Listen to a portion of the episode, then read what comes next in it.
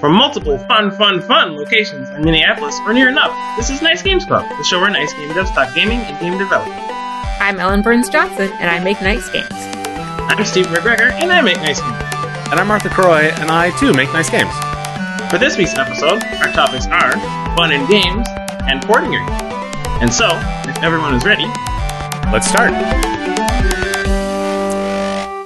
So, as we predicted, GDC summer is not actually happening. we were we were ahead of the curve this time. Yeah. I mean, by the time listeners hear this, it will be, have been a couple weeks.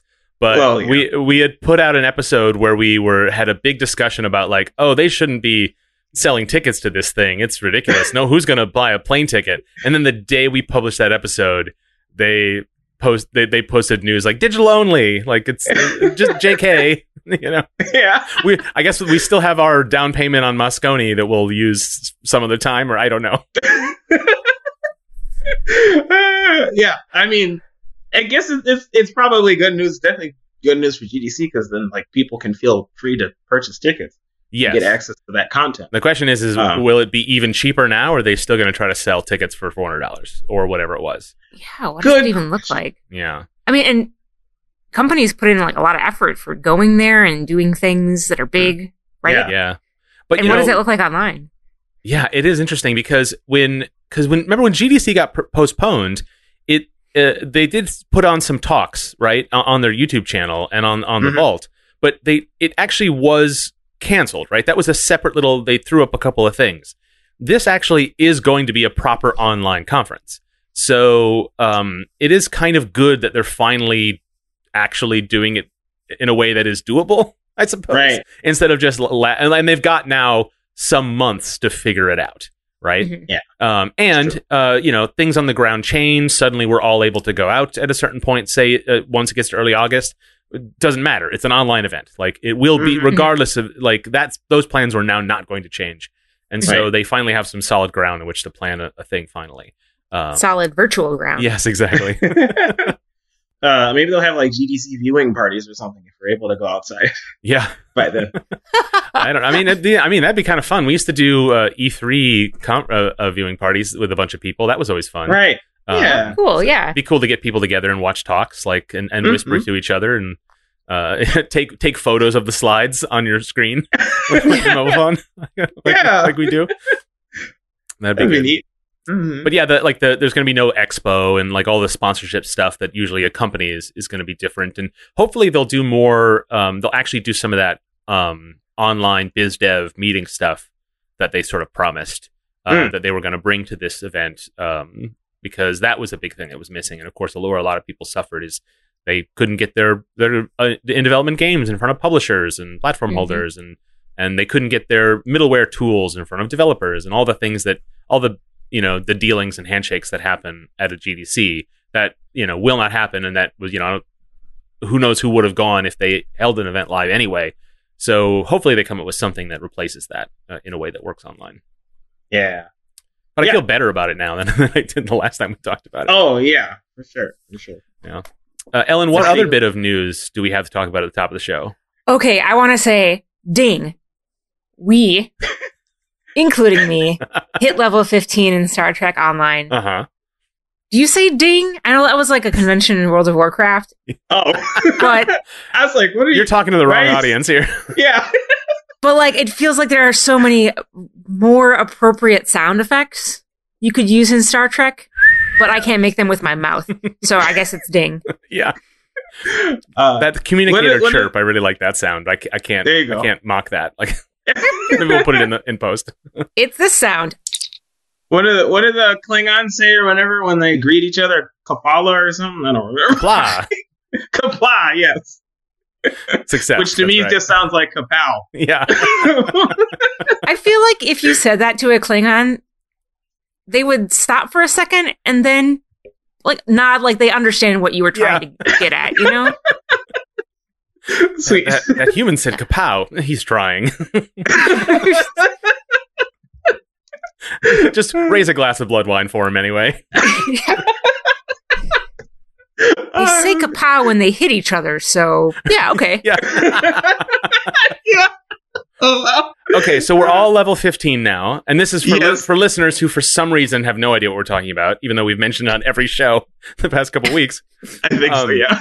Uh, we've been playing Star Trek Online together because Steven wanted to learn an MMO, and uh, Ellen and I are into Star Trek, and so you know the the two met in, in that. And uh, Steven, uh, some regrets, but not a lot, right? Uh, I mean, it's mainly an excuse for y'all to talk about Star Trek on the show more. Yeah, I regret that, but but otherwise, I'm actually I'm actually starting to enjoy it a lot more now. Yeah. So we're not now that we're at this higher level, we can like expand our ships and become like more of a role in our team. yeah. We like before, we were all kind of bland, regular Star Trek crew or whatever, and we all kind of did the same thing. But now, like we've got special, yeah, specializations where like I'm like a, a tank and I can like get aggro from all these other ships that are shooting at people, and I can take more damage. And uh, in like uh, Mark, you've got like a bunch of fancy skills that like uh mess up other ships and stuff and prevent yeah, them from I'm. I'm. Uh, we we all love this. We all are really starting to love the space combat in that game. Like, it feels like a real video game, which is which is Yeah. Mm-hmm. which is really exciting. And um, I'm really enjoying um uh, playing as tactically as possible and like you know uh, uh engaging the tractor beam and and using the shield drain and choosing when to target what enemy systems. I mean, it's a game where you can just click, click, click until the enemy dies. Like that is a perfectly Yeah. okay way to play, and that's certainly what all we all we could do for a while.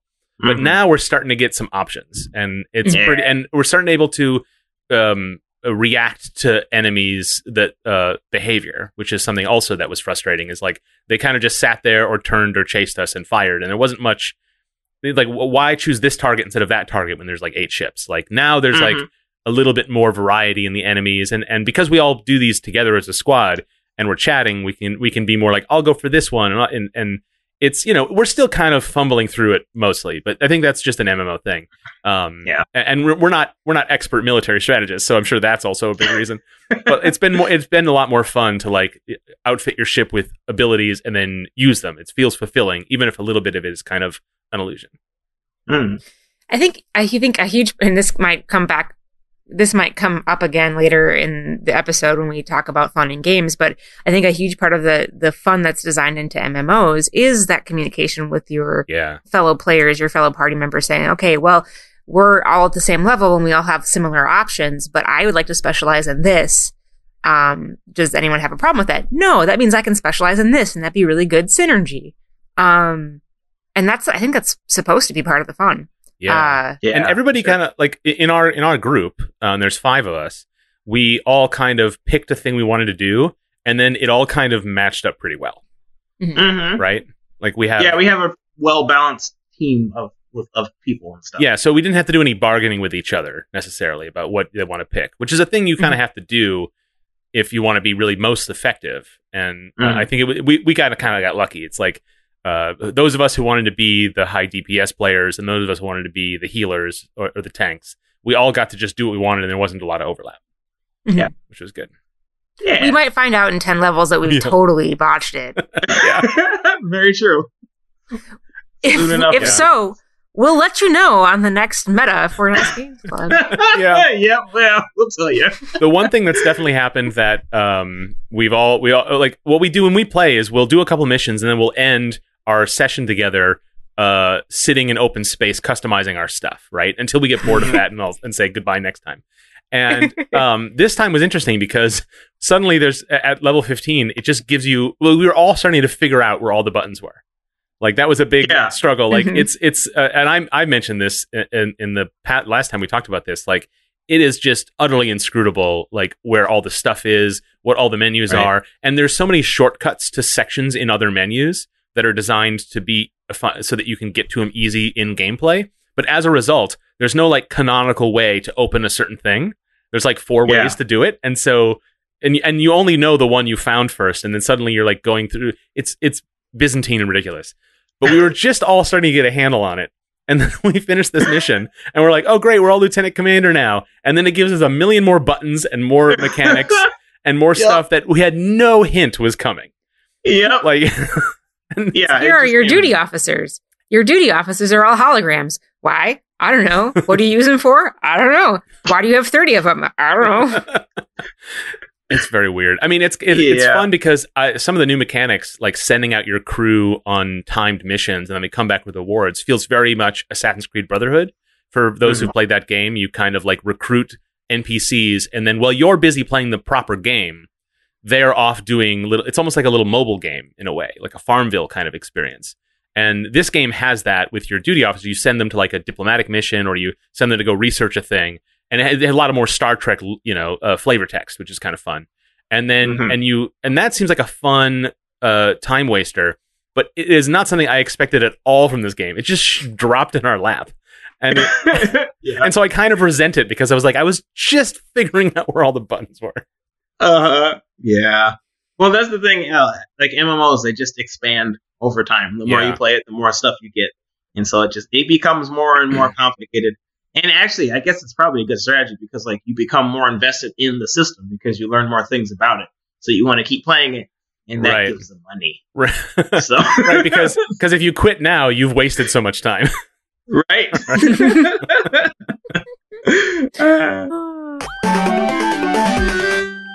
It's fun though, right? You are still having fun.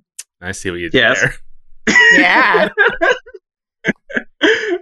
it's not a Martha transition, but I'm trying to channel her energy. Right, right. You'll get there. You'll get there. yeah, so we wanted to talk about fun in games because it's something that we like to do is have fun while playing Generally games. speaking. I mean, speak for Yeah. yourself, but okay. um, but we were talking about, you know, as we were planning out topics, um, we got to chatting about this, and one of the things that we talked about, th- this, you know, one of the things that makes this topic so crunchy and interesting is how freaking subjective that is. Yeah. Yes. Um, and so I thought it might be fun to fun to kind of really kick this topic off by talking a little bit about some different things we've each experienced as fun. Not games, but but also other things. So games that you thought were fun, but also like a project you thought was fun, a movie you thought was fun, a date you thought was fun. Um, and just kind of like rapid fire share some of that. Just kind of get kind of like a to level set the fact that this is a very broad word. yeah, yeah. Maybe Yeah. find some commonalities.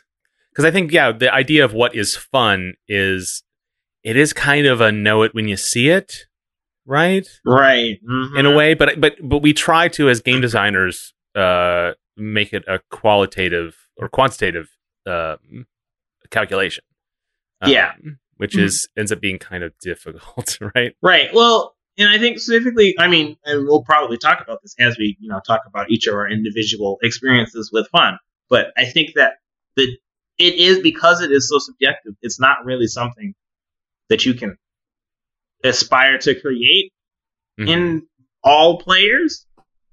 I don't know. Yeah. Like, like I think another way, another way that people have approached developing games is like creating a game for an audience, and that audience will find this game fun. yeah, and, um, yeah. And so that makes sense. But like if you're doing it from a a broad like if you're making a AAA game, you want to make it as broadly fun as possible, so more people are interested in purchasing the game. Um, but fr- in that in that like respect, it's not you can't really make a game fun for all people. You know, Right, right. Because like we're just we're all different, and we all find different things more more entertaining or less entertaining than other people. So, Stephen and Mark, what, what are some trip? What are what for each of you? What's a AAA game that you thought was fun? A triple Super Smash Brothers, any of them. Even melee. I mean, I I like Melee. Actually, Brawl is my least favorite Smash Bros. Yeah. to be honest, because there's random tripping. I think that's most people's least favorite, right?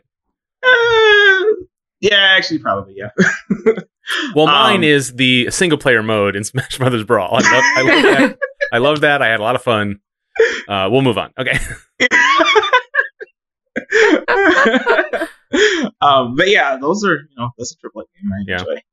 For me, it's a. Uh, I've been thinking about this a lot because the Assassin's Creed Valhalla um, uh, reveal just happened where we're sitting, Right. And Yeah. uh, and I am not interested. Like, and we can Mm. we can get into that at some point in the future. But okay.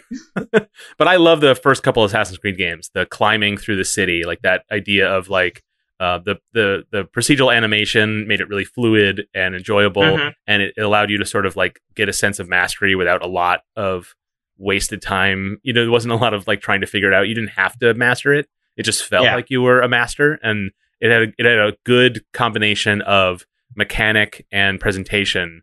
Um, it was uh, sneaky, but you didn't hide behind things for too long. It was um, it gave you options, but not so many to overwhelm you. Um, Right. It, and, and you know, uh, climbing through the through the the rooftops. It's that that that is a principally very much very fun experience for me.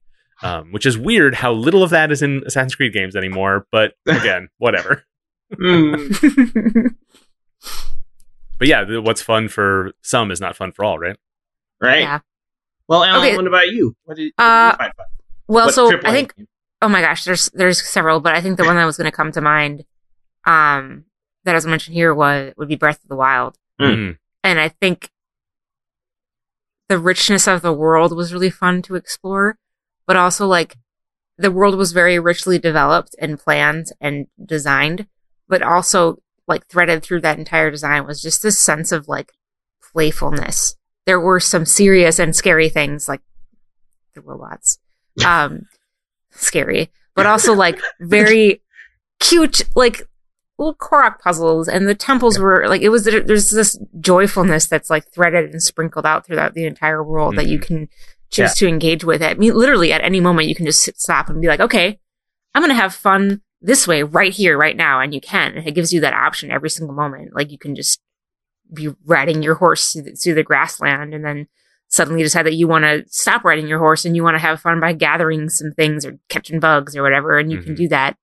Um, and I think the the freedom given to players in that environment, but also the care and and detail put into that environment with that fun in mind, that playfulness, like joyfulness in mind, really came through for me. Yeah. Yeah. I'm thinking about in that game, like, oh yeah, that game was fun, but it was also alternately fun and frustrating because as you played it and you cleared out things on the map, then the map became more and more empty. Yeah. Um, Mm. and but at the same time, even as I was having that thought, I'm like, no, that actually worked in its favor because then when you came across something that you hadn't something new and you hadn't seen something new in a while, like it almost inverse pr- was proportionally inverse to how frustrated you were. Like uh, you, you got that amount of joy from Yeah. it's like, oh, I haven't seen one of these in a while, or like, oh, this has been here the whole time yeah. Yeah. you know and whereas early on um the, the the world still feels big and empty from jump but you are always running into stuff right and, and as you progress through but when you start to like try to sweep up all the you know extra things or if you're a you know a, a, a masochist like going for all the Korok seeds um Mhm. like there's a lot of time you just spend tr- like doing a search grid or whatever like i you're not Mhm. exactly experiencing the principal fun but then you find something and then uh, suddenly it's way more enjoyable than if you had found that same thing 30 hours ago Mhm. Yeah. Yeah. Well, and there's so much in that game that is spread out throughout the world that if you're focusing on one thing, that almost still gives you, I mean, unless you've really sunk a lot of time into it, if you're focusing on one thing like temples, then you're going to come across things that you probably didn't discover also in that area. Like, Yeah. oh, there's this species of, you know, consumable. There's this, there's this food thing I can get here. Or this, this is great. I didn't know about this tree. What's this? Here's a Korok puzzle. Um, and I think the the the planning, like the game was planned to allow the player to engage with the game in an unplanned way. If that makes sense. Um, Yeah. That that was a big factor for me that made it that made that game fun. But to move the topic along, I Uh-huh. want to talk about fun in a few different ways so that we can really dig into it. So what Yeah. what's a non-game experience that you guys thought was fun for you? Um, I like dancing. I find dancing to be fun. Yeah. Um, in many different forms, I guess. Like I'll go to a club and dance, or like ballroom dancing with a partner. That is also fun to me. Um, yeah, I don't know. I, I I enjoy I enjoy multiple aspects of dancing. It feels good. So so yeah, that, that that's something that I I I find fun. Yeah. yeah cool. so for me I, i'm thinking of so much of what i like to do is tied up in what i like to make and so i'm just thinking about a, a something with not a lot of stakes just just like uh, drawing right Mm. um since I was very young. It's always been something I've really just enjoyed and found really fun, regardless of how successful the result was. I suppose. Mm. So I can be a little bit more zen about it, I guess. But comparing that, Stephen, to your example, like um, uh, dancing is is purely an activity, right? You're not you're not looking to win the competition, although that might be something you'd be into. uh, probably not actually with with terms dancing. I wouldn't be interested in winning a competition. I say right now because I helped. I don't know any dancing competitions. Maybe that's what's happening. But uh, There's like yeah, no there's I no make- stakes, right? Like there's Yeah, yeah. like you're just dancing, and there's no way to not enjoy it. yeah, Right. Yeah, basically, yeah. um I, I I- the things i find fun tend to have a some stakes which is like Sure. why i'm a grump a lot i think um is like uh, uh, like i don't enjoy myself unless i unless i can see myself getting something out of it necessarily Mm, but when right. i'm just sketching or drawing it, that thing i get out of it is has a much lower there's a lower threshold so i can i can more reliably just enjoy myself i think Okay. but sure. you know what like writing or or or coding or or just creating in any sense that's where i get the most enjoyment um Mhm. but it's it uh it it takes like i can also not enjoy that right yeah. uh Yeah. and frequently don't Sure. Yeah. For sure. I think actually that's a that's something an angle I hadn't thought about for my response, which is like I really like learning things. Yeah. At least up to a point. Um, but you know, learning how to make something using some a process or a tool that I've never used before, or um, you know, learning about a new location or traveling to a new place or just learning anything new is really fun for me hmm um, up until I feel like someone is making me do it, and then it's not. yeah, I'm going through that right now 'cause I'm still going through school yeah Mhm. from home. Uh, and yeah, it's I I enjoy learning too up to a point. yeah, it's just what that point is is different from person to person right Uh huh. Yep. yeah Yep. Well, it's I think and so this is where I wanted to like really get into the the topic about fun in games because I Mm. think, you know, in talking about the various experiences we have about being fun, one of the things we also talked about was like, yeah, I like this activity.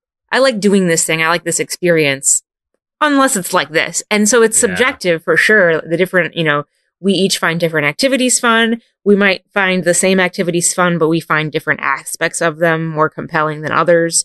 Right. Um, but the context also matters a ton. hmm Yeah. know, true. So, and I think that that idea of subjectivity, but also, you know, context is extremely important in games. So one of the things that I know uh, Stephen wanted to rant about was like, is fun enough? Um, so this is really kind of like n- fun and games. I think is is interesting as a topic if you're approaching it from two directions. One is what is it, and the other one is yeah, okay, but is it enough to just be like this game is fun? uh-huh or as a designer and developer, are you thinking, okay, but what makes it fun? Or is it just something you stumble on? So I kind of want to just see what what in those sentences sparks off Steven's rant and go from there. it's not hard to get me to go. Uh, so I, I guess basically my issue with the whole idea of fun in video games is that we oftentimes are striving towards that as our goals for making a game where like games can be so much more than just fun hmm um like we allow other forms of media to be different things and other than just like fun spectacles uh like movies can be challenging or sad or scary or uh what have you, or like hard pieces of you know media to watch, but like you can still gain something from it. You can still learn something from it, um, and you can enjoy it in a different way, not in a fun way, but like in a I don't know, an experienced way. Yeah. I Can't come up with a better term than that. Um, but like with video games, we oftentimes are like, is the is the game fun? Well, then it's worth playing. If it's not, then it's not worth playing. And I Or it's or it's an art game that's meant to be challenging and not not meant, you know, like not meant not destined for success. Yeah, well, yeah, and not just that, but like we'll like separate an art game from a game, Yeah, yeah, yeah. you know. Um, and I think part of the issue is we're using the term game to describe video games, which I mean, uh, game implies that the, the, it should be fun. hmm Um, and that's like a whole other debate we can talk about later. but like, uh, I just think that like I mean, you never played Battleship with my sister, so Not Oh, fun. I don't want to get into it. um, but like I feel like I feel like as a medium, we are sometimes limiting ourselves by only chasing what is a fun quote unquote thing. yeah, yeah, yeah. Um, and I mean, but part of the issue is like it is subjective. So like even if like a game is good and interesting um to play, it might it might actually it might end up being still fun for somebody. And so like when they're designing something that is a compelling piece of art, um, it's still like playing the experience of playing through it can still be fun. And so like you you might still boil down all of your decision making to I was trying to find the fun. hmm Um, but so like it's it's kind of I guess it's kind of conflicting, and then like it's not it's not as simple as just you can't just like when you're making a game, you can't just say I'm trying to find the fun, but you also can't say I'm not trying to find the fun. Yeah. You Right. know? You're trying to find, like, okay, so let's take Inside, for example. Have you guys Yeah. played Inside? Mhm. I have not. Okay. I won't It's scary, anything. right? It's scary. It's spooky. Exactly. I Right. would totally okay. I up until like the last five to ten minutes of the game, I would not use the word fun to describe it. Uh-huh. okay. And I won't spoil it specifically. It was scary. It was super scary. It was a scary game. It was tense all the way through. Yeah. But then those last Um, five minutes, you had a blast. I did kind of have a blast. It's funny you say that because I felt exactly the opposite. really? Once, once the big reveal, the twist, and then the the game speeds up a little bit and it gets wacky. And I mean, it's it's old enough now, but we'll, let's not spoil it. But like it, like I didn't enjoy that part at all. I had a lot of difficulty going with it on that journey. Whereas Yeah. previous to that, the tension and the the drama and the the spookiness and the atmosphere really worked for me, and I really Yeah. had a lot of fun with it. And then once it did that big twist, which everybody loves, I was just like, wait, this is what it is? And I, I couldn't, and then the game wasn't over yet. So I had to like, I, I slogged through the, en- the, the end of it. And Sure. I, Yeah. I think that's probably a unique experience. I think most people really enjoyed it after that twist. But it's, it's funny the way you described like it was not fun exactly until then. Because I felt exactly the opposite. yes, I would have described it as really compelling. Yeah. And then, uh, then in that last five minutes for me, I would use the word fun to describe it. Man, Right. what what if we use the term compelling instead of fun when we describe like this kind of stuff? Because like yeah. Any any game that I played that I enjoyed that was not necessarily fun, I would find I would describe as compelling. Mhm. Okay, what's an example? Um, well, okay, so uh, Papo and Yo, I don't know if y'all have played this game, um, but it's like you basically like you play as this kid, and there's this monster that like follows him him around, and uh, but like you can find ways to like train it and stuff, and it turns out that blah blah blah spoilers. Uh, um, but like I, I would not describe that game as fun, but I would kind I would describe it as compelling. Like narratively, it is very interesting, and like the mechanics of the game um, are meant to to fit the narrative. And I don't know that it hits like all of the points super well, but I do think that like it was, I do think that like it was, uh, I thought it was compelling, Mhm. um, Mhm. like mechanically and narrative.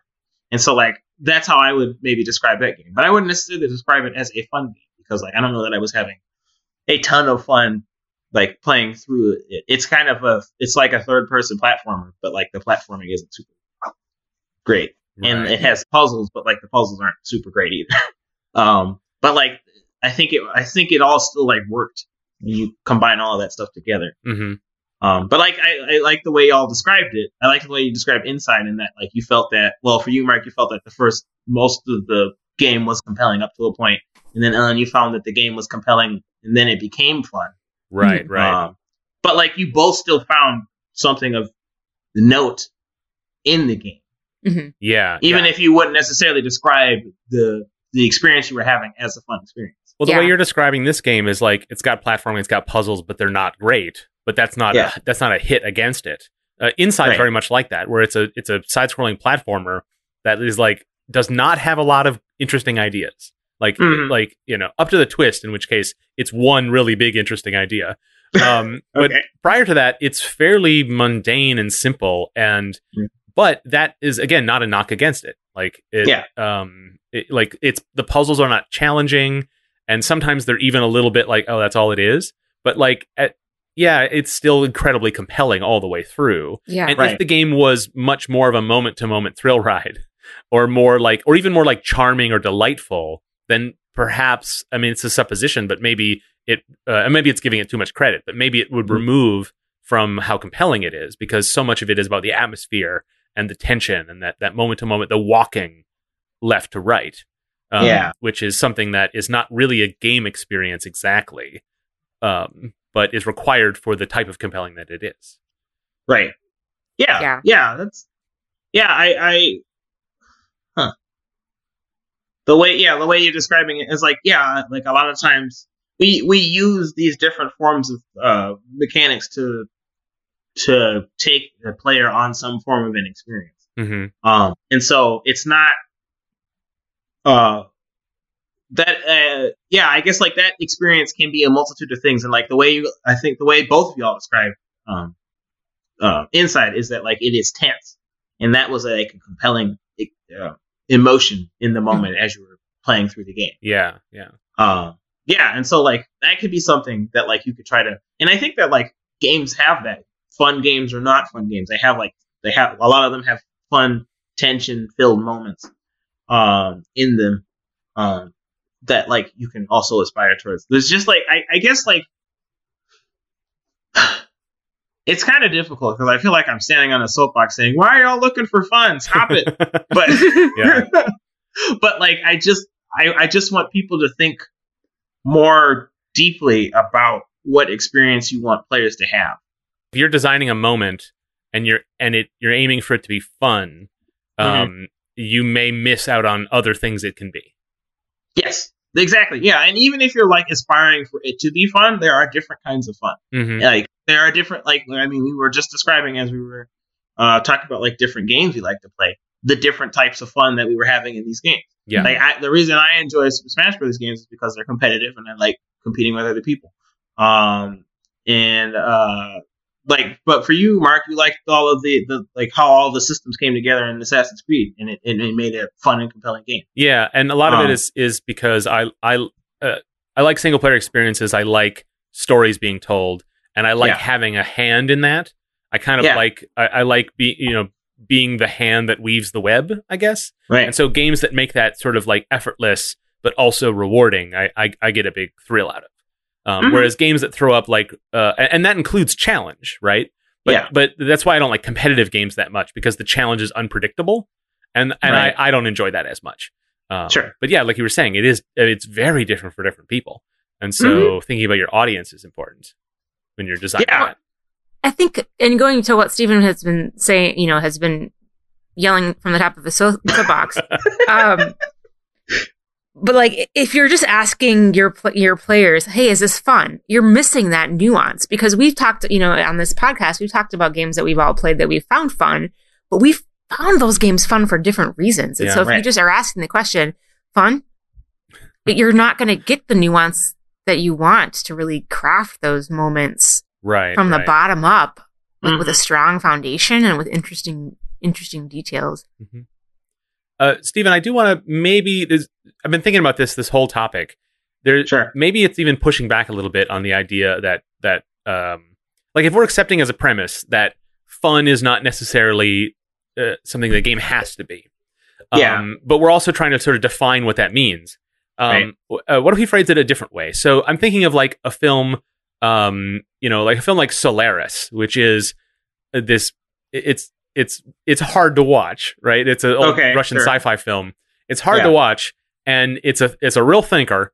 Um, Uh huh. but and it's very slow. Uh huh. But I would describe it as fun to watch. But the movie Okay. itself is not fun, right? Uh, Huh, or a, a more maybe commonly known example is like 2001, which Oh, yeah. you know, like there's some jokes in there, but like it's not it's not a Mhm. fun movie. But you can have fun at the movies, and I Yeah. think that that games are different in that you are because it's a it's uh, regardless if it's genre, it's participatory, it's first person. You are the person who is experiencing it. So we tend Mhm. to to conflate the the subject matter, the the what is what happens in a game with what the player is doing. Whereas, Yeah. um, if you can think of a game that is not itself fun, but uh like it but a person can have fun playing it. Like that sounds like a contradiction, but I think we think that about like the examples you were saying, movies and books and things that are not described as you know like uh, uh happy or or joyous or fun. We still Mm. have no problem going enjoying them, right? Yeah. Um, like a movie that like comedies don't um uh get higher box office than tragedies, right? And Right. So it's it's obvious that we don't find fun in watching a movie based on how much fun is in the movie. And Mhm. so if we think of games the same way, then maybe we can let uh, the burden off of fun and make it more like it should be fun to experience. The game itself doesn't have to depict or or provide. Does that make? I'm kind of uh, Yeah, fraying on the edges, but like maybe we can think of it in that way instead. sure. Well, I mean, yeah, I, I, I like the way you're framing it. It's like instead of yeah, instead of like you aspiring to make the game itself fun, you're trying you're aspiring to make the experience fun, and that's Yeah. I mean I'm kind of Hmm. advocating for that myself, basically. right and it's really Like- easy to just like say like isn't that the same thing like it's it's hard to, to make definitions for this but I, I think people Yes. probably understand what we're both aiming at here Yeah, and I mean half the problem is is like one thing that I really like about academia, if in games specifically, is Mhm. that they're trying to define these kinds of things and they're trying to like create a model or a system that like describes what things we have been saying like fun or genres of things or whatever what they are exactly. Right right. And that's helpful because like when you have that definition you can use that you can use those that language to better describe what things you're trying to do. Hmm hmm um, and that's something I, I lack because I don't have that academic experience in games. Well, I Um, think they're incredibly because games are just so it's such a huge word. There are just Yeah. so many things that fit under that category Yeah. that it becomes you know it's a major challenge for from an academic perspective. If you're trying Right. to come up with like a good taxonomy, like It totally Ooh. is, yeah. um, well, but like I I, think- I, I, I, yeah. Thank you for bringing that up, though, Mark, because I think that that framing is valuable for people to, to hear. the more i think about it the more we talk about it the less interested i am in defining everything Yeah, You know I me too. the the, actually, the the the less interested I am in the academic element of it, where it we're really sorting and and um, which isn't to say it's ephemeral. I mean, I'm very much I'm a person who loves the Dewey Decimal System, so I'm I don't want to I don't want to say like it's all just in the air, but at a certain point you do kind of know it and you see it. And the thing we do as artists is say, I want this moment to elicit a feeling in the player, and Mhm. so and that feeling is it is I think we're already pretty comfortable with that feeling being anything. Um, Yeah. as designers, and so maybe that is all that needs to happen. And then like the finding the fun, I agree with you. Like that feels like an oppressive term almost Yeah. uh, uh, that it, that uh, weighs too heavily on designers. yeah, you want it to be a compelling, valuable experience for your players. hmm Yes, Part of what makes that experience compelling and valuable can be fun. It Right. can also be reflection. It could be discovery. It could be, Be irritation, right? Like, frustration. Yeah. so, so much Yeah. of what game what makes games fun later is them being annoying now. mm-hmm. Right. Very true. And I, I think I think maybe I'm being unfair to like developers because I don't I don't see like people describing games they're making as like they've been they were just trying to find the fun and they stumbled across blah blah blah. Mhm. I do see a lot of people now um being more descriptive about like the emotions that they want players to feel and experience as they're playing the game. hmm Um, and so like it does seem like as as a as game developers, we're we're progressing more towards a uh, a larger frame of reference when it comes to like making games. Mhm. But I, I guess I just want to caution the and and for like listeners who aren't necessarily interested in making games themselves, but are interested in like um like the experiences that makers creators like uh, go through as they're developing a game. Um, it's hel- I think it might be helpful for players to like see that not games aren't necessarily just supposed to be fun. I guess a lot of times when I see people describing games as just supposed to be fun, I see it from the perspective of uh, a player, like literally a player who's not making a game. It's like this. Well, this game isn't fun. I'm not interested in playing. Right. Um, and I and I, I, I guess I'm pushing back more against that than I am towards development because I think as a as as a media we're we're moving past we're moving past that. Right, right. Could it be that we we all as a society talk about we, we like we judge games on a threshold that maybe if we in a vacuum we wouldn't. Is that kind of maybe what you're Mm. saying?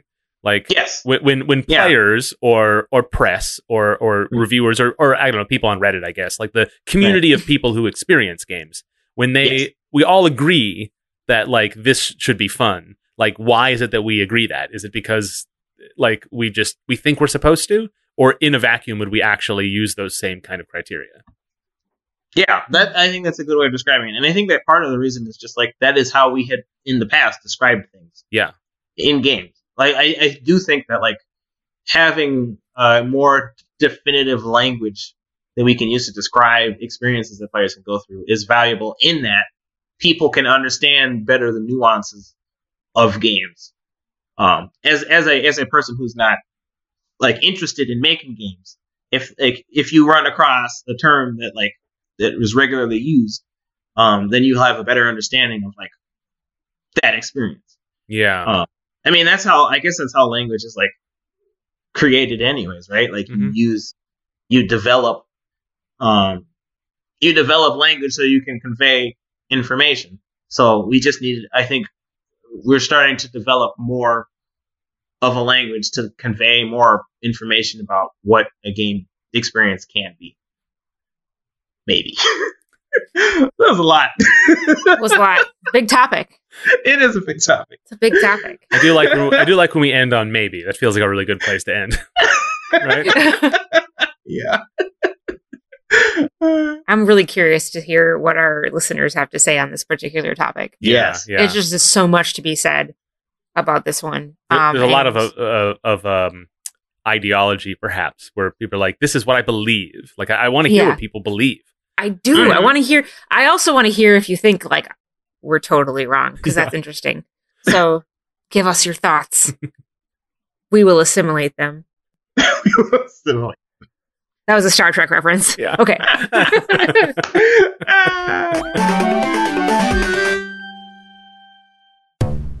hey, uh, you can leave a review on Nice Games Club uh, on your favorite podcast app. We like those because they give us fancy stars and they, they, people can see it and it says five out of five. wait, wait, wait, wait, wait, wait, wait, wait, wait, wait. Hold up. Fancy? There are fancy stars now. I mean, uh, they're golden and they're like Ooh. five pointed. Those are fancy, right? As opposed to like a three pointed star? yeah, exactly. We don't we don't got triangles but These are like five pointed. They give us two extra points. Well, I'm gonna look into this. yes. Uh, well, yeah, check it out on your favorite podcast app and uh, leave us a review. Sometimes we read them on the show too. Like this review, for example, uh, Lou57, who's a regular listener from Canada, says, It's good to be part of the club. The variety of subjects discussed on this podcast will satisfy anyone looking for a good game dev podcast. The hosts are charming, and every episode I feel like I'm just sitting next to them. Every episode they accompany me in my commute, and it makes me want to work on, more on games when I get home. They are a boost of sunshine. Also visit their new cool website. yeah, also do that. Yeah. So this is a fun review because um, uh, because we are not any longer sitting next to each other, and so it's, Right. it's nice to know that uh, we can impart that feeling without it actually happening. Um, So Mhm. that's good, good feedback. I love it. yes. Um, and also, uh, Lou listens to us on their commute. That's not a thing that happens for a lot of people anymore. Um, well, you can commute from your bedroom to your office it's true. It's true. just, just make it take an hour. Yeah. Right. If you're you might need to do it a couple times if you want it to take a whole episode. Right. We, we So, do like- go on. Maybe commute by doing a very slow worm across the floor. You'll get exercise too.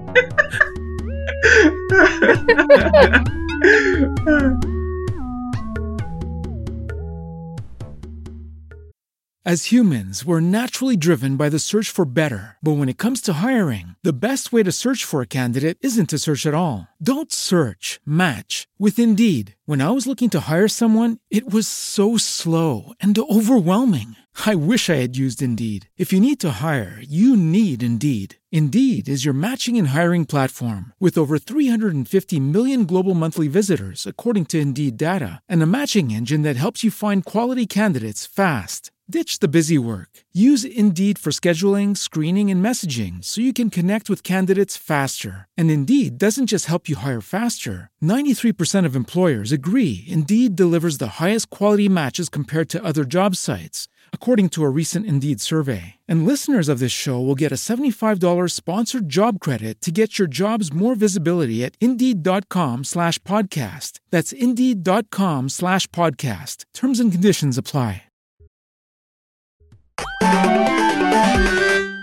Okay, this next topic is mine. Um, talking about porting your game. Um, in our uh, regular clubhouse meetings going back probably a year, I've been. I'm, I definitely want to do this topic eventually. And Mhm. every time we would get together and say, "What are next topics for the next month?" Steven, you'd go, "There's this one you've been talking about for a while." Yeah. and you finally convinced me to do it. So, um, and part of the reason why it's it's maybe more more uh, appealing to me now to finally get to it is that um, I've done this for two projects now, so uh, in in different ways. So when we talk about porting your game, uh, it kind of means a couple of different things. I think popularly, like amongst gamers, uh, porting has a few meanings as well. And developers, I think, is even less certain what you mean when you say it. Um, Yeah. But a lot of time, you know, like Super Mario All Stars, right? Like a, a game that uh, appeared on one platform and is then ported to another one. Or you Mm. know, back in the days when those architectures were wildly different between like Super Nintendo and and uh, and Sega Genesis, like you know, you uh, porting was something that was uh, n- either one to another, or sometimes wasn't done at all. It was just two separate games made, right?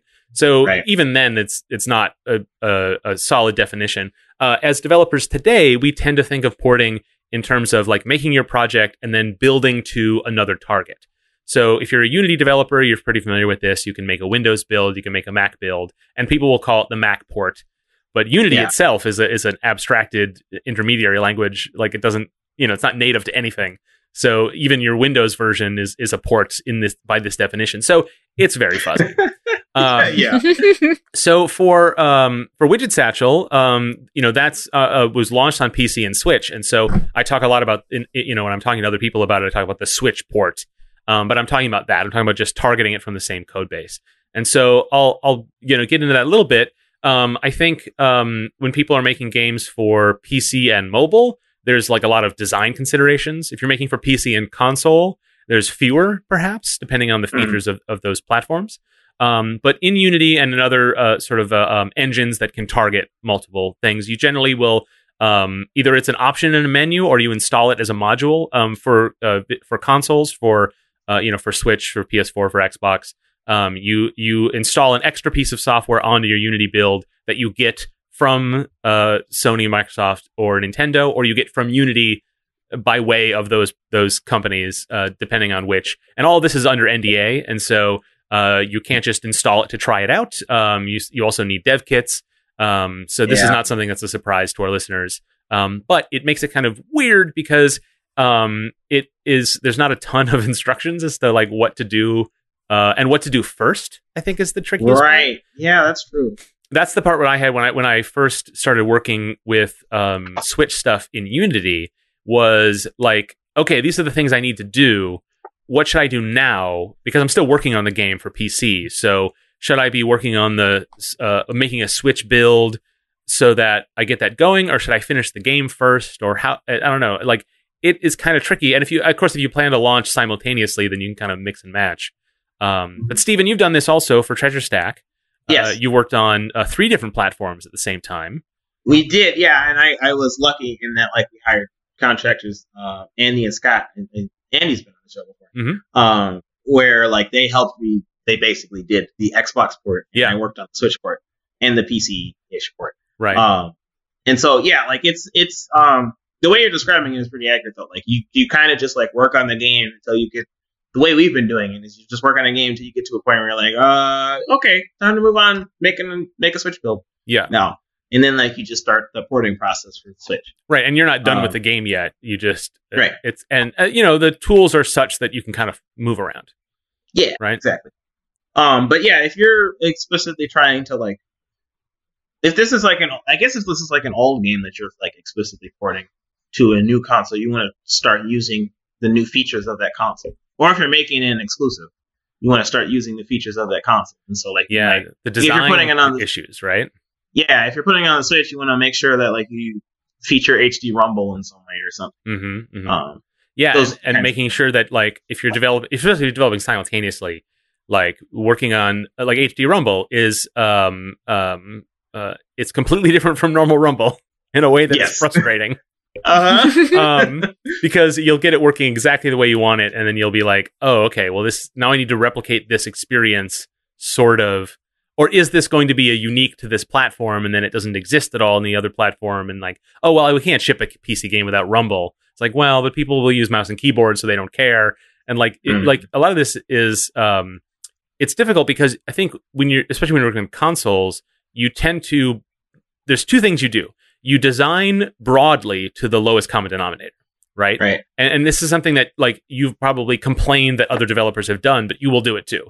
And you will, Yeah. Yeah, Uh, you will. you, you know, it's like there's a gr- there's a cool feature on the PlayStation 4 controller. It's got a speaker on it, right?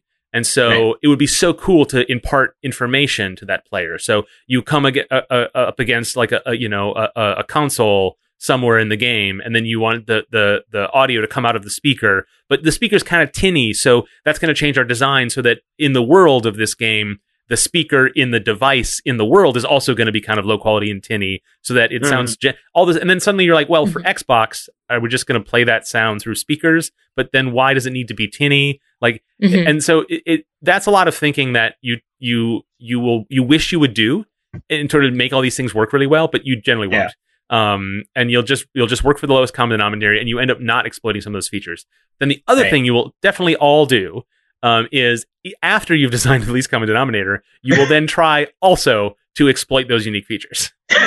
yeah. but you wo- but you won't have as much of a solid grounding to do it.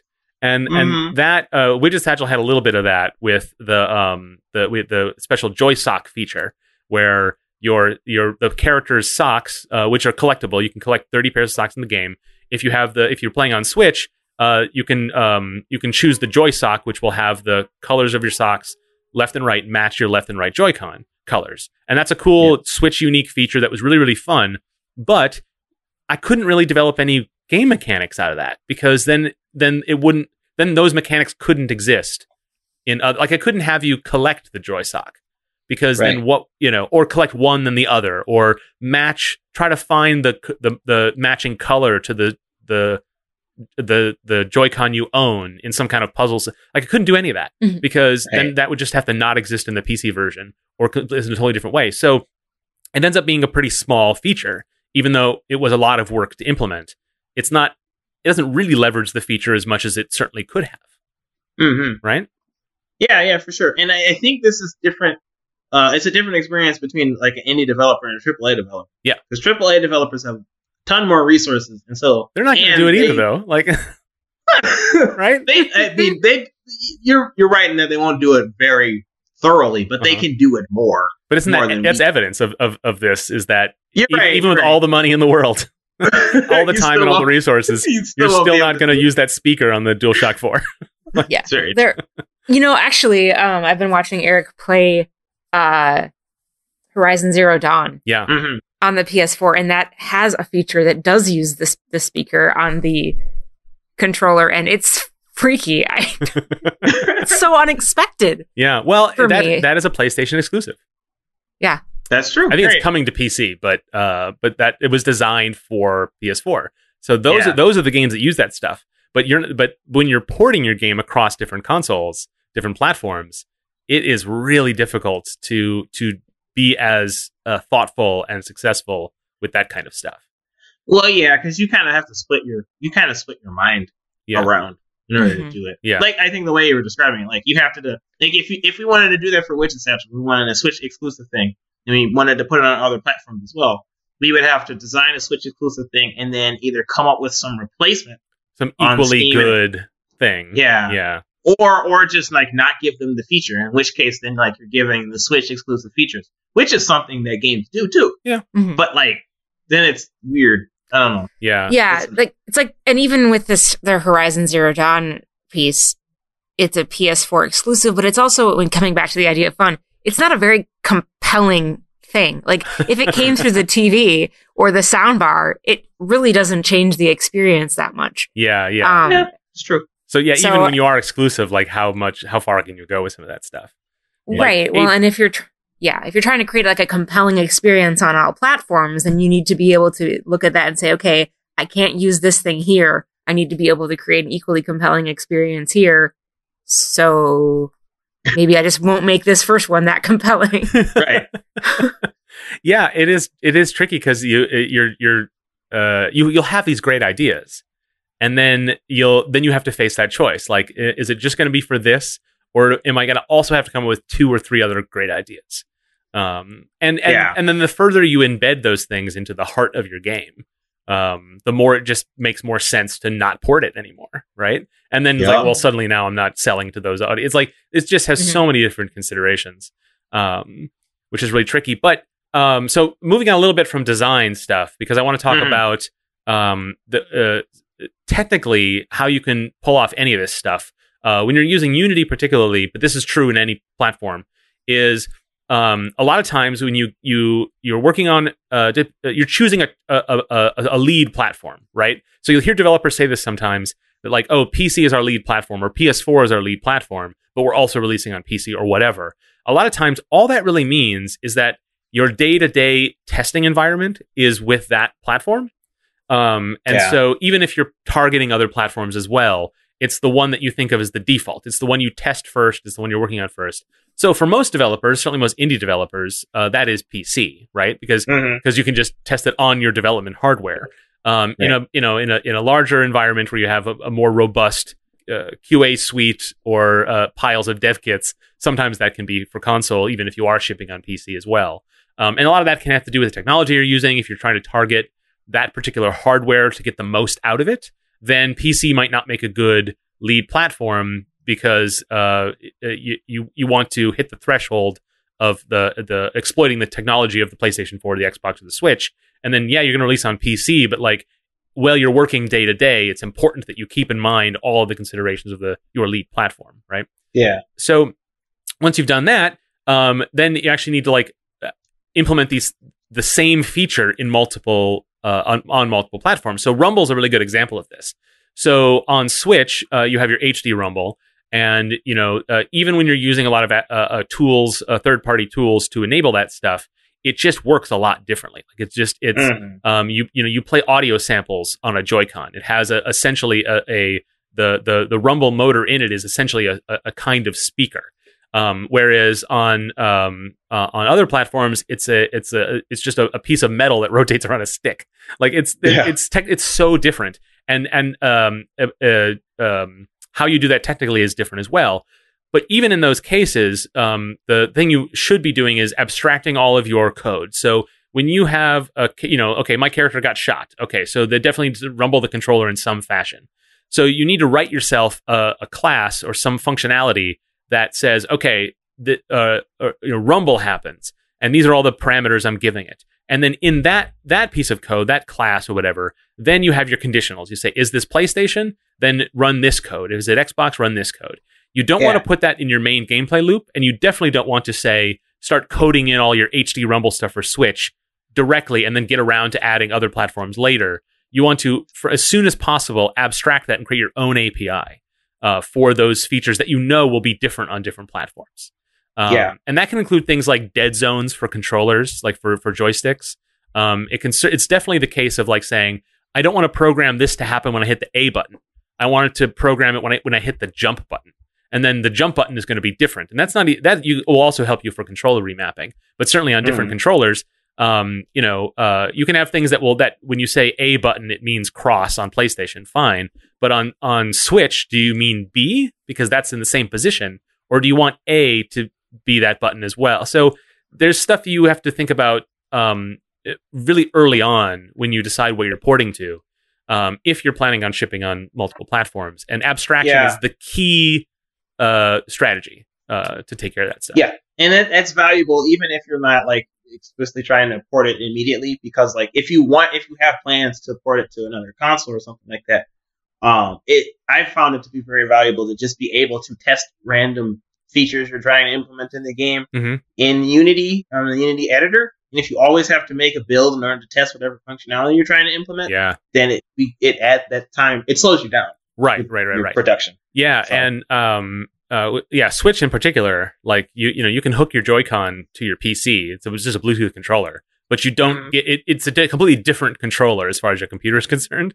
So it's Right. not a it's not a super good strategy. So you'll want to have things like if you're really testing Switch features, you'll you'll that abstraction will help too because you can say is let's say you're just designing a Switch exclusive feature, but you don't want to make a Switch Yeah. build every time you test. Well, you can make an abstracted Rumble class that does all the normal things, and then also if if you're in the editor or on PC, it will also on screen in a debug window display information that you can't uh, deliver because you're using an Xbox controller to test or something. Like Mhm. um, th- that level of abstract or that advantage of abstraction also works. Um, yeah, for sure. there's certainly a topic in uh, getting even deeper into this element, but there's more to porting a game than just targeting simultaneous platforms. Sometimes you actually are taking an old project and moving it to a new platform, or in the Yeah. case of Metro Nexus, which is my other sort of case study here, is you're porting it to an entirely new code base. You're essentially rewriting it completely. And when I say you, I'm Mhm. talking about me. I'm doing that. So, uh, Metro Nexus, um, um, l- longtime listeners have, will have heard a lot about that game and its history. But uh, just a, a, a brief recap. Uh, basically, it's um, it started as a Flash game, right? And so I was a Flash developer before I was any other kind of developer. And so um, I uh, had um, I had just learned about this new thing called Citrus Engine, which was a way to make um, a, like a state machine in uh, in ActionScript, which is the language of Flash. And so I, I'm like, oh, I'll uh, I'll put together a little project, and that it, like all little projects, it got bigger and bigger.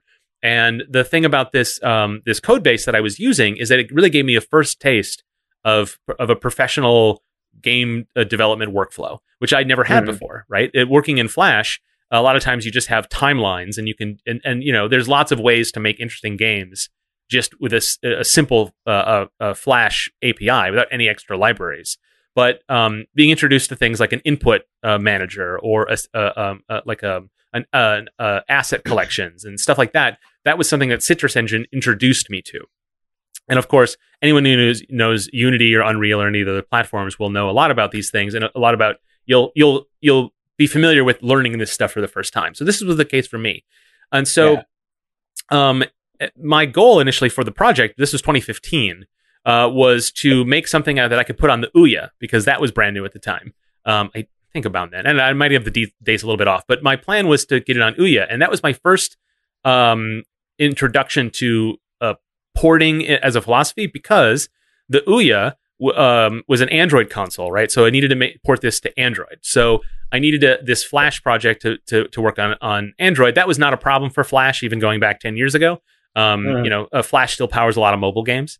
Um, but uh, the, that was my my plan was to get it on Ouya, and because Ouya uh, uh, had a crappy controller and supported every controller in the universe, um, the contention was, oh, okay, so um, most people who have an Ouya will probably have other controllers. They're not going to buy a second Ouya controller, and so uh, my first sort of notion of like supporting multiple devices was in creating an abstracted controller manager.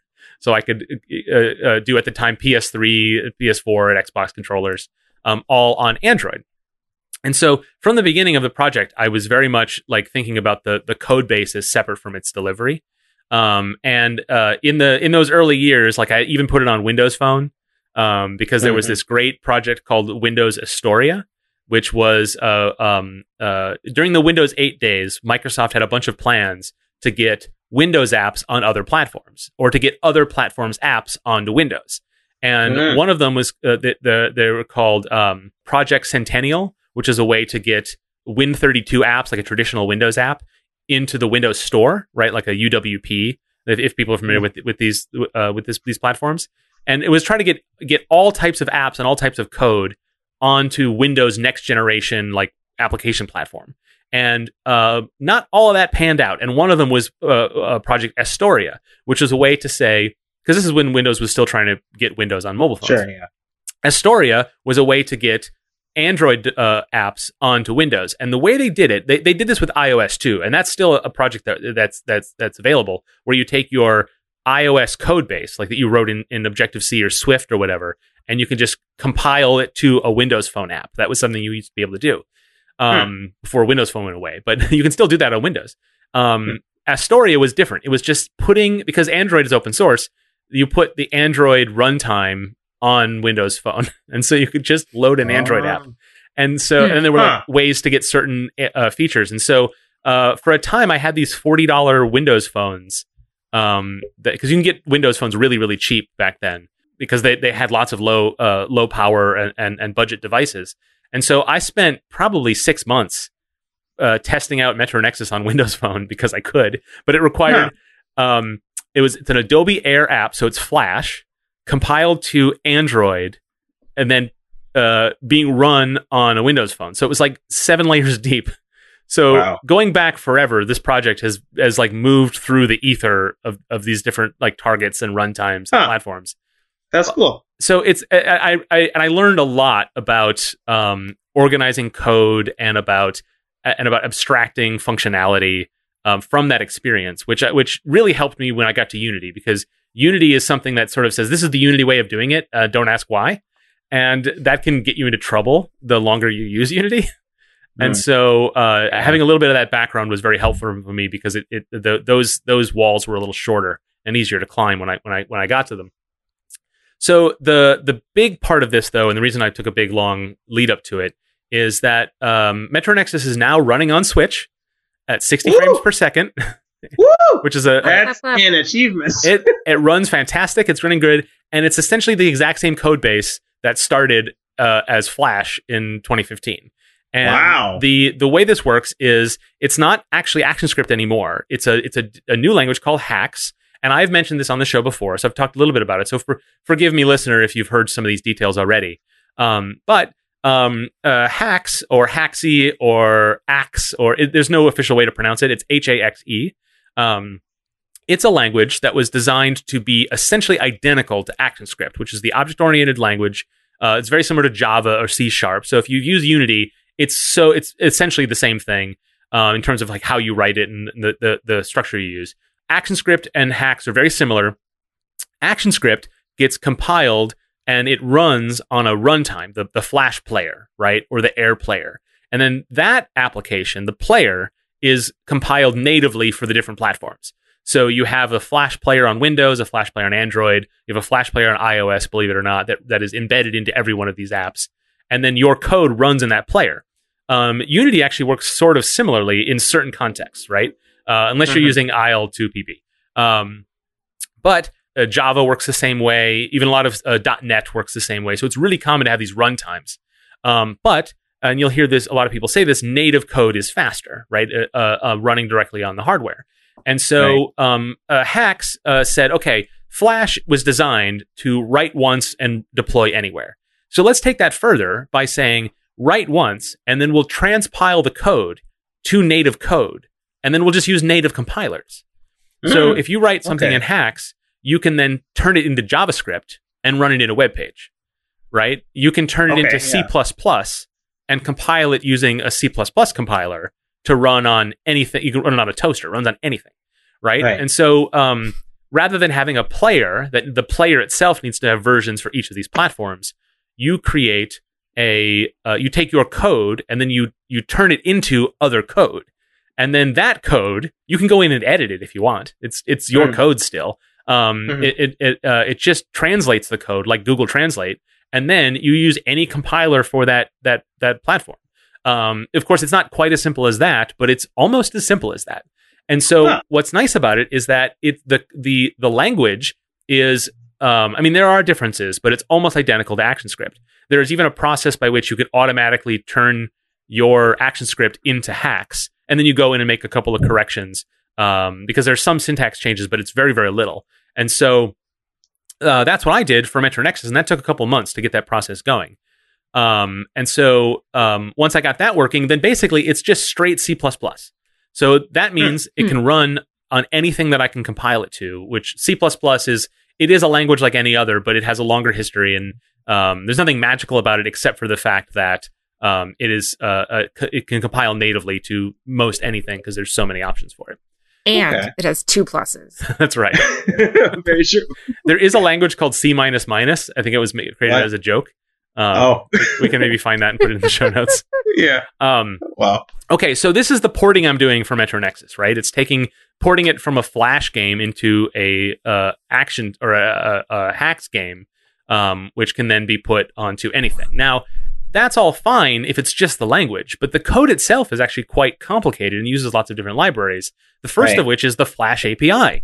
So if you've used Flash before, it has a, it has a language of of movie clips, which are um, and the display list. So it's uh, uh, visually based. So I have an object that uh, has a timeline and has and I can draw on it, and it has a canvas and it has transform properties. And so think of a movie clip like a Unity game object, kind of. And so um, that is not part of the language, right? That's part of the API. Mhm. And so Right. a- ActionScript itself is almost the same as JavaScript or TypeScript. They're based on similar syntax. And Haxe is is has a standard library like most uh, languages do, but it's just like math functions and stuff. It's very similar to you know uh, uh, most standard libraries. Very basic functionality. The Flash API doesn't exist in Haxe, but of course Haxe was designed to replace ActionScript, and no one used ActionScript if they didn't also use the Flash API. So Mhm. um, there's also a project uh, um, called OpenFL um, or OpenFlash, I suppose, and that is essentially a one-to-one um, uh, port of the Flash API to Haxe. And so when I have my new project, I import the OpenFL API. I change a couple of my references uh, when I import import statements, but then otherwise, all my code is exactly the same uh, when I'm when I'm using the Flash API. Okay, that's great, fine, but I'm not just using the Flash API. I'm using something called the Starling API, which is a way to use the Flash engine's 3D capabilities. So this is not something that that most people know about, but Flash it was a, a you know had a fully capable 3D renderer in it. Um, in fact, uh, Unreal um, uh, uh, when it, when Unreal had a web player, it ran in Flash and it was the fastest version. Um, uh, Oh, I didn't know that. uh, Unity, you could target Flash from Unity for the longest time, um, Huh. but no one wanted to use it really because the truth is, is there's not a lot of 3D games on the web, um, and so that was a big part of the reason. Um, but I think back in 2012 or something, you could export from Unity to Flash, and it worked great um, because uh, the Flash player has 3D functionality. So Starling was a way, but it's a really complicated API. Like anyone who's done graphics programming knows that it's not any fun, and you should never do it. Um, just like I'll raw, keep that in mind. yeah, raw graphics programming, you need an intermediary Yeah. layer, right?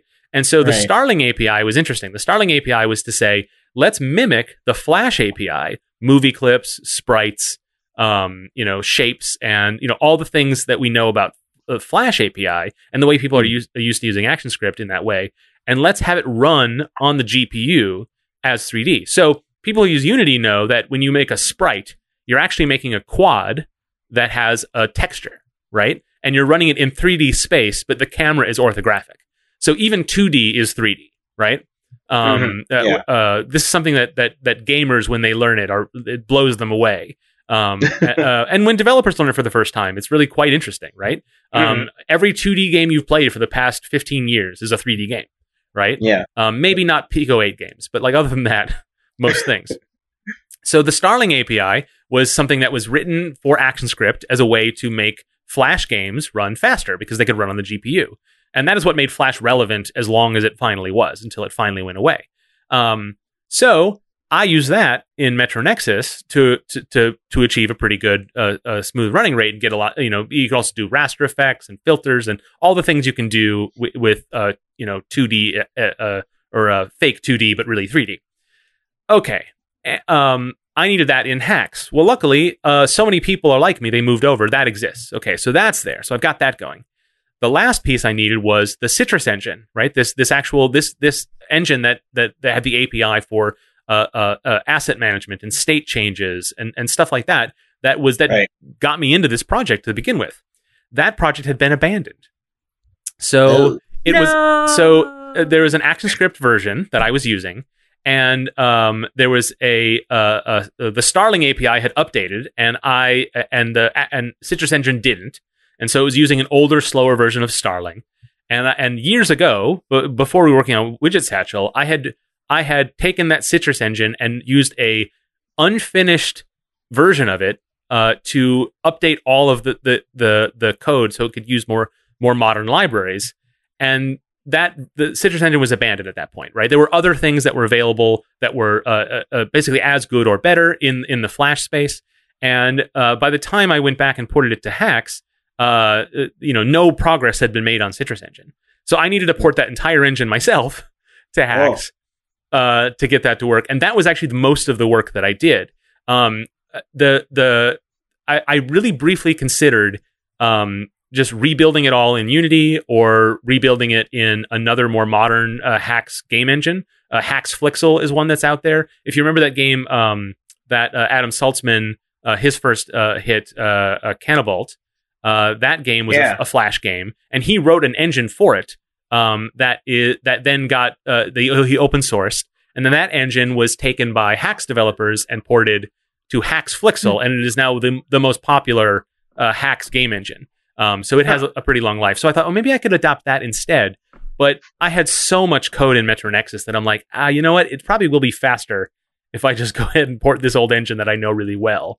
Uh, and so I did that, and it's done. And I kind of want to release it, but uh, I don't know who would use it. I think because there's there's uh, there's other options out there. Sure. So this is like, I mean, it's, I'm just giving you a lot of the details. I don't know how many of them are that important, but like a lot of this is um, a way to keep my old code relevant without having to rewrite a lot of it because I had done it, it's a it has a physics engine in it and it it has a lot of stuff that if I were to rebuild it, maybe I could do it, but it wouldn't feel the same. And Metro Nexus went Yeah. through like two three years of playtesting. Um, Yeah. it feels the way I want it to feel, and so all of this effort was really worth it um, uh, to to get it you know working. And now uh, you know it runs perfectly. So I'm very very pleased with the work. But it was a ton of work, and this is not Right. something even that you know. This game was never released as a Flash game, so it's you know it's been in development this whole time. And so you'll hear this. There are famous stories of like Duke Nukem Forever, like going from like technology to technology over the course of 20 years or whatever. Um, Yeah. You know, this is essentially that. It's the same story, right? It's a little bit less sad than that story, hopefully. um, but uh, that's something that, um, and it, it, all of my, all of my history of knowing how any of this stuff works, all the the couple of years I took off from this project to get good at Unity, uh, also was really valuable into making this Mhm. process a li- a little bit uh, uh, quicker than it needed to be. Um, but the thing is, is that um, this is a kind of a worst case scenario for a port, right? yeah. A lot of times, if you're working on like if your game is in JavaScript or your game is in some other thing and you wanted to move it to a new platform, there's usually easier ways, Mm. right? Um, but this is something that was born out of necessity. Um, but ultimately, I mean, I could the game could have stayed a Flash game, and it, I could have put it on mobile, could put it on PC or Mac, would have ran fine, would have been great. But I wanted to get it on consoles because now I have access to consoles. Um, and uh, I owe a lot to a lot of the open source developers who have um, uh, put these new libraries together that I could port to. But also, um, the uh, there are libraries that let me compile to Switch, um, and those are behind NDAs, um, as just like the the modules for Unity. Um, and very far fewer people are using them, and so um, so I have to be a little bit more hands on. But I'm also much more in debt to the people who make those tools uh, to, to to make these things possible. Um, Yeah. But that's been really exciting and a really interesting process. So um, uh, hopefully the story is interesting, but also I want to make I want to be a resource. If you're if you have an old code base that you want to move, uh, if you you know if you're going from Flash to Haxe or it's any other thing to any other thing, I've learned a lot and a lot of the pitfalls. So uh, drop us a line, contact at nicegames.club uh, Yeah. to let us know because that is something that uh, it's it only recently am I at the point where the porting work is essentially done and I can start working on features again, which is really exciting. Um, Yeah. I can start doing more of that controller abstraction um, that I was doing a lot for uh, for Widget Satchel. Um, Mhm. And uh, luckily, uh, Metro Nexus has been really well abstracted up to now because it already on PC and Android supported every controller that ever was ever made. Um, and, uh, and and by that token, I did a lot of that that work to make a lot of my functionality um, uh, write my own APIs for that, even if there was only one implementation um, for the longest time. So I'm going back to a lot of my old code and being like, oh, ooh, thankfully I, I I thought ahead already, so make make my Mhm. work going forward a little bit easier. Um, Thank you, past Mark. yeah, exactly. and that's the biggest lesson is like uh, you you don't know how hard it's going to be for future you. So make you know sometimes it's a little bit of extra work now, and you don't know if you're going to benefit from it. Um, but when it comes time, you know you'll you will thank past yourself. hmm Yeah. In planning your port, think about future you. Yeah. So I've, I mean, I've, I've, I've prattled on this whole time about this whole story, but do you guys have any questions or any uh, things that came up that I didn't quite explain quite right? You want to ask about? I wanted to ask, like, uh, I mean, the experience you went through Internet of Port Metro Nexus um, was, was largely due to, like, I guess you were using you were using Flash, and it's not it's not supported on consoles. Yeah, and there'll never be a flash target for future devices, right? Yeah. Um, but like you had to you had to do your specific porting experience because you wanted to um update the engine. Do you uh, I guess like in a, in a um in a broad sense, do you think that like it would be valuable for people to uh try to like future proof their Oh, that's a really, Code really good bases? question. I, actually, I think the answer to that is no. Um, Okay. Uh, one of the things that, um, I mean, you know, even in 2015, uh, Mhm. people were talking about the death of Flash, right? yeah Um, uh, developers who were using it knew better. And I mean, even today, you can write an app in Flash, or uh, I say Flash, but it, it, the desktop target is called Adobe Air. Um, Right. You can you can target a, a, a, a you don't need to install any plugins. It, the the runtime comes with the game, just like it does in Unity, and Mhm. you can still ship a game on Steam. No one's the wiser. Runs great. Right. It is excellent technology. It's you know 15 years of incredible libraries. If you're targeting PC and mobile, in fact, um, like there's a really really popular mobile game, uh, the Battle for Polytopia. Uh, that's written in Flash, and it's like Hmm. one of the top iPhone games. Um, Oh. and no one knows, and it's fine. Um, Hmm. If you don't, if you don't have the need to, it can be, um, it can be really tempting to want to future proof, right? Because oh, I'm going to move to a technology that's actually supported, that has going to have new versions, that isn't dying on the vine, frankly, right? But Mhm. Mhm. you have to think of your needs, right? Like, is there, if you have all the code you need, if you have all the libraries you've got, um, it's the same with Unity, right? People talk about Unity like, oh, there are some people who like to update to the latest version of Unity as soon as it's out, right? Because they want the new features, and just like anyone updates anything. But Yeah. if your game is working, if it's running well, you can stay on 2017.1. It's fine, right? Yeah. I mean, of course, if you're Mhm. working in the console space, there's other considerations. But, um, you know, if you're making a PC game and you're working in ActionScript and everything is going great for you, I mean, uh, yeah, it feels a little bit weird because you, it, but um, there are decades of forum posts to help you with all your problems, so that that's not necessarily an issue. You're not going to get a lot of help from people because there's not a lot of active developers in that space anymore. So there, Right. you know, there's lots of reasons. But I would say um, it depends on the future you expect or the future that you plan, right? Okay. Um, Sure. Uh, with Metro Nexus, it was very much a I demoed for the I demoed the game on a laptop for people at GDC uh, in a in a in a meeting with Nintendo reps, and everyone, all the developers who were there showing off their stuff. Um, I was saying like, oh yeah, this is you know this is an Air, so it's never going to come to Switch, just never. I I just accepted that as a thing, and everyone was like, oh, because it would be perfect on the Switch. And the, Mm, the, yeah. the every time I heard that, I was like, ah, man, I know every game is perfect on the Switch. So it, you have to you have to hear it, you have to hear it the hundreds of times that I heard it right. for, for me to finally say, all right, well, I'm gonna I'm gonna I'm committing to doing that. And this was before I even had access to Switch development hardware. I was Right. I, I I committed that that that uh, Metro Nexus would be moved to a to uh, Haxi so that I could target Switch because I knew it was possible. Um, Yeah. it was in fact it's uh, the two years we took off uh, that I took off when we made uh, Widget Satchel were really beneficial because the technology I wouldn't say it's 1.0 but it's matured quite a bit and it, it's it's running really well on the latest Nintendo SDKs uh, on on the Switch. Whereas two years ago when I had, had decided to do it, um, it it was it was a much uh, hairier proposition. Still possible, but Sure. um, it's much better now. And um, but but I had that specific reason to do it. Like I'd heard it from a million t- people. If you just think, oh, I would love for this game to be on on on this platform, um, you have to weigh that with how challenging it will be to get it there. Um, Yeah. But I mean, you're not going to hear this from a lot of other people. But like, go ahead and ship your Flash game. It's fine. Like, it- Yeah. you know, don't don't ship it on the web because no one has the Flash player installed in their browser anymore.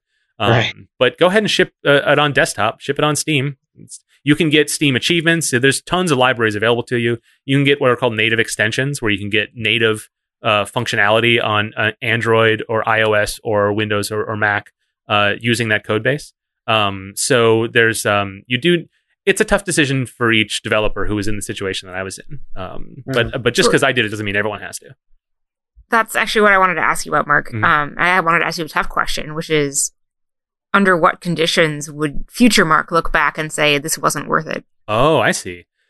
Huh. That's a really good question. Um, one thing um, is that the um, when I decided to do this port, I was actually thinking more about PlayStation 4. Um, Mm. uh, because PlayStation 4 in 2015 was turning into a really good local multiplayer console. Um, Right. It was the it's the, it was the home of Little Big Planet, and I think it's less true now. But a couple of years ago, it was really before the Switch came out. It was seen as uh, uh, because the PlayStation 4 was so successful, um, and and uh, players surveyed uh, uh, were they were more likely to have multiple controllers than Xbox players.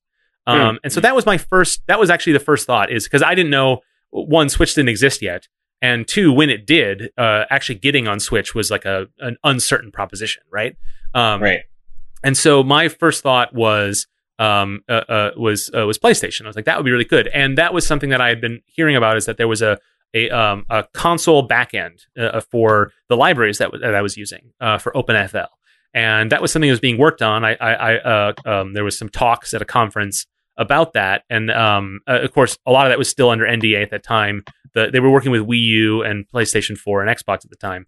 Since then, those those that that generic console backend that was meant to target all the different consoles um, uh, that has actually stopped development. Instead, what's replaced it is a a, a much better version of the Switch target.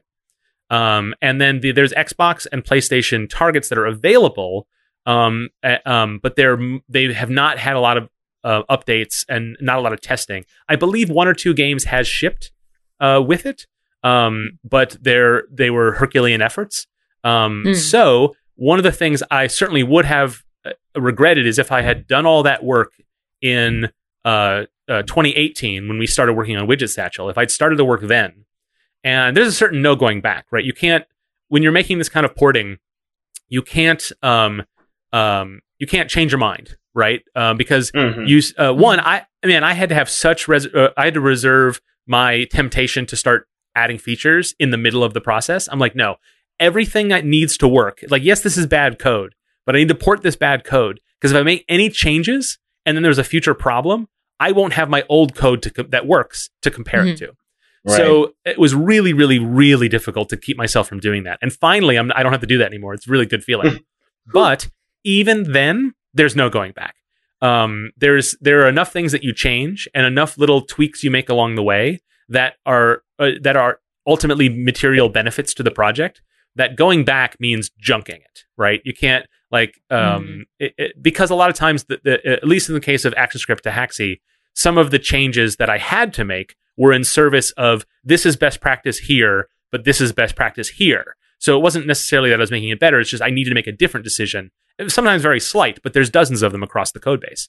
So taking any of those improvements that I make that and, and saying which one was because of the language and which one was because of like Starling that would that would actually benefit both that I was and then, or which one was because I totally effed up and made an improvement I wasn't supposed to. Um, so there's sort of no going back. So so getting all the way back to answering the question, if I had started doing that in 2018 and then it was come time to actually test, I'd gotten access to dev hardware finally uh, uh, that year, and um, and the the libraries had were not ready, um, and and and maybe never would be, or maybe were just uh, abandoned officially.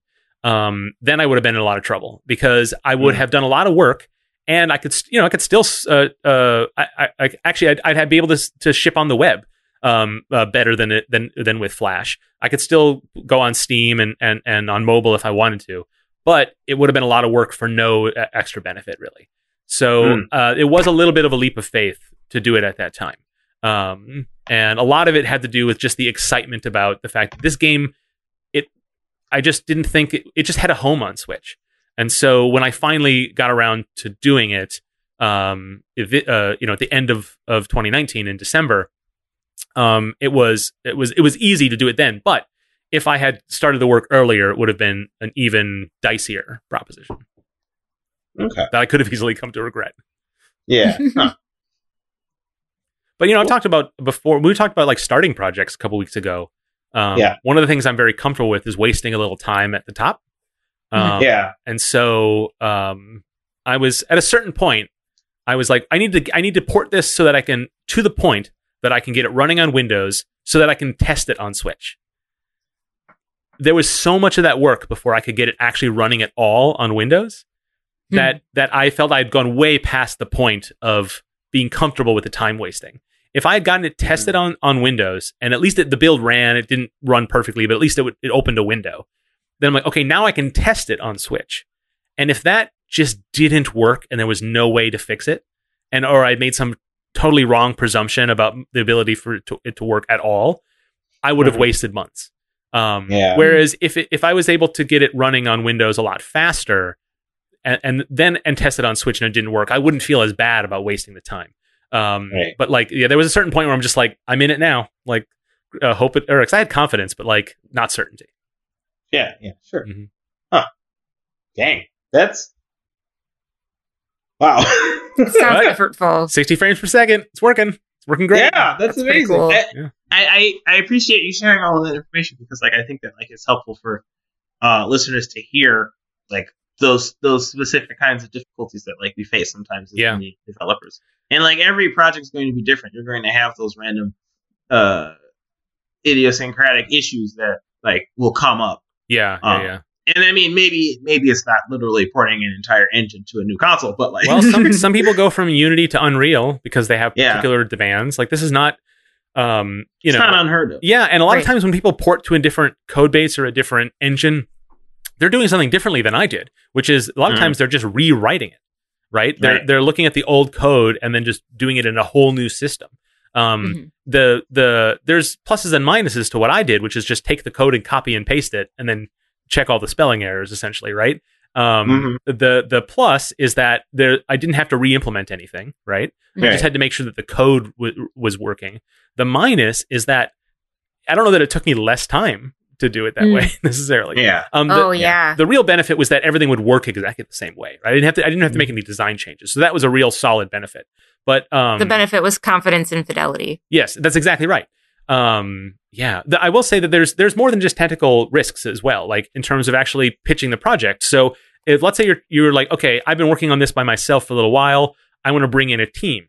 Well, no one knows how to use this obscure language and platform that I'm only I'm the only person on earth who uses. Let's just imagine that's the case. So that's a really good reason to port to something, right? All of my developer friends, the people I want to hire on this project or to, that I want to work with, they're all Unity experts. So it's worth my effort so that I can get their their expertise later, right? So that's a really good reason to change engines or to change Yeah. is, is to to leverage uh, not just uh, new technology or, or technology that's available, but people that are available. Mhm. Another one of them, and, and this is something that I've faced recently, is I talked to um, some months ago about um, you know with GDC being canceled, I, I had all these meetings and I was pitching Metro Nexus to publishers, and one of the things I heard from a lot of people was um, you know they'd ask what engine it was in, and I would explain like you know it was, it was Adobe Air, but I moved it to Haxe, and, and that's the whole thing. And a lot of them understood that because they'd heard that from other developers. But I'd Mhm. I'd gotten some pushback saying like, oh, I don't know, like uh, we don't know that. Uh, I haven't heard a lot of success stories there, or oh, I'm not sure I can. You know, we wouldn't be able to support you if there was any problems with the code base. And I, and I would say, uh, you know, my confidence is like that's not what I'm not asking for that development support. But a lot of times Right. publishers want to offer that, and that's the an- Hmm. um, relationship they're familiar with. So that was something that I had to sort of face. Like, well, if I had just ported it all to Unity instead, then yes, I'd have to re-implement. I would have to. I have to do. It would be a complete. It'd be starting over, right? And Right. so uh, I'm very happy that I didn't do that. But it does have a cost, right? Because Mhm. if you tell a publisher this was made in Unity, they're like, oh, great. Then like you know they don't they don't have any yeah. concerns at that point. Um, Yeah. But when I tell them like it's a it's a it's an engine that that doesn't exist anymore uh, on a on a platform that is uh, not commonly used, um, Mhm. targeting targeting something that there are maybe a dozen or fewer shipping titles using on on Switch, um, then they're like, um, oh, then they have to have a little more faith in you, right? And so Right. I, I had to accept that um, that it's a little bit of a harder sell, you know. Right. You have to make Sure. up for that uncertainty elsewhere. Yeah, yeah. Uh, But you know, I believe enough in this project, and I really believe in the work that I've put into it already. That I'm, I, uh, I understand the those drawbacks, but I'm accepting of them. I guess. Mhm. Um, Mhm. and hopefully, you know, as time goes on, I'll, I'll have, I'll have better builds that I can share with with future partners, so that that can hopefully get more of that, uh, that like, oh, really? Are you really you did that? And like, oh yeah, you did that. Um, whereas Hmm. uh, uh, uh, in that time when I was pitching it, it was a lot more of like a believe me, I'm go- uh, it's going to work, right? Uh, yeah. Okay. yeah. Uh, and there's always going to be a lot of that. Believe me, uh, you know, uh, uh, uh, I'm going to make this happen. That's something that a publisher has to. Um, uh, that's a hard. That's a hard sell for any publisher uh, evaluating any developer, frankly. Um, Yeah. So the fewer the fewer unknowns you can give them, the better. Um, but yeah, you have to weigh all those different pluses and minuses, and it's not just the Right. tech. Yeah. That's our show. If you liked it, leave us a five star review on your favorite podcast app. Be sure to tell all your friends too. What kind of stars, Steven? Five stars, the fanciest stars. Yeah. if you're interested in any of the topics we talked about in this episode, make sure to check out our website, nicegames.club, for more show notes and links to resources. Like with playtesting our games, we are always looking for feedback on the podcast. You can do that at nicegames.club slash feedback to tell us what you think. Get in touch with us on Twitter at nicegamesclub, where Dale tweets game dev resources and pictures of cats, or by email at contact at nicegames.club. Ask us questions or give us suggestions for topics. So until we start again, remember to Play nice. And make nice.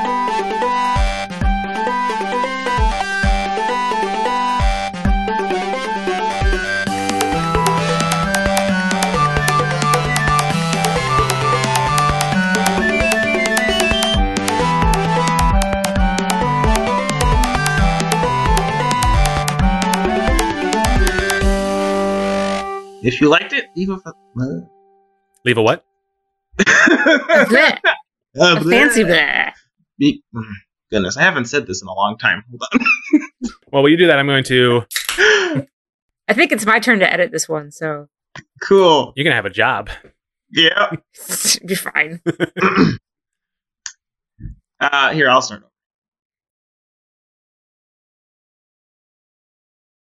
As humans, we're naturally driven by the search for better. But when it comes to hiring, the best way to search for a candidate isn't to search at all. Don't search, match with Indeed. When I was looking to hire someone, it was so slow and overwhelming. I wish I had used Indeed. If you need to hire, you need Indeed. Indeed is your matching and hiring platform with over 350 million global monthly visitors, according to Indeed data, and a matching engine that helps you find quality candidates fast. Ditch the busy work. Use Indeed for scheduling, screening, and messaging so you can connect with candidates faster. And Indeed doesn't just help you hire faster. 93% of employers agree Indeed delivers the highest quality matches compared to other job sites, according to a recent Indeed survey. And listeners of this show will get a $75 sponsored job credit to get your jobs more visibility at Indeed.com slash podcast. That's Indeed.com slash podcast. Terms and conditions apply. Everybody in your crew identifies as either Big Mac Burger, McNuggets, or McCrispy Sandwich. But you're the filet fish Sandwich all day.